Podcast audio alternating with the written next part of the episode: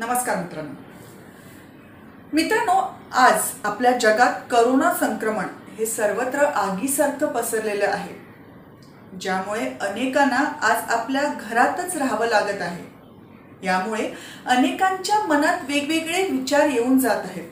त्यातील काहींच्या मनात पॉझिटिव्हिटी किंवा काहींच्या मनात नेगेटिव्हिटी या दोन्हीही गोष्टी सतत चाललेल्या आहेत. पण माझं तुम्हाला सर्वांना हेच सांगणं आहे की यातील नेगेटिव्हिटीचा भाग बाजूला ठेवून फक्त पॉझिटिव्हिटीकडे लक्ष द्या.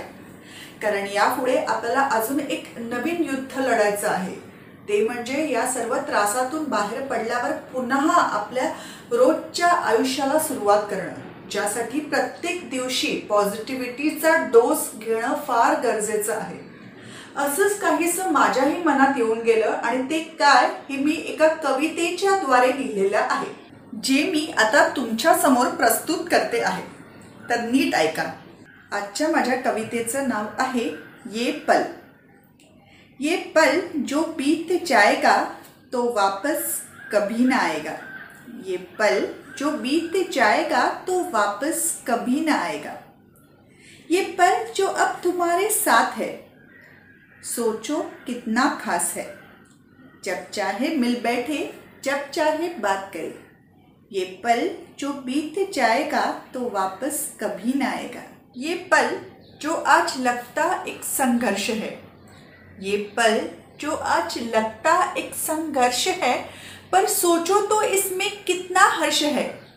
जो इस पल को सुखद बनाएगा, वो दुनिया की हर जंग जीत जाएगा। ये पल जो बीत जाएगा तो वापस कभी ना आएगा। ये पल जो आज मुझे लगता एक संघर्ष है। ये पल जो आज मुझे लगता एक संघर्ष है, पर क्या सच में ये संघर्ष है? संघर्ष तो उसे कहते हैं जो हाथ में दो रोटी लेकर सैकड़ों मील तक मंजिल की तलाश में चलते हैं।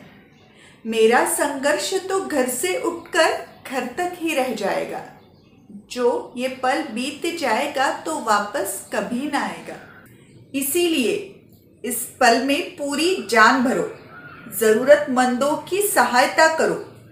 भारत की यह सीख पुरानी इस पल ने भी दोहराई है। शायद कहीं भूल गए सब इस पल ने ही याद दिलाई है। चाहे कोई हो अमीर या गरीब, छोटे या बड़े। आज इस मुश्किल की घड़ी में सभी हैं एक पथ पर खड़े। तो चलो मिलजुल कर आज इस पथ को सफल बनाएँगे और पूरे विश्व में हम एक इतिहास रचाएँगे। तो इस पल का हम सब मोल करें, जिसने हमें निखारा है।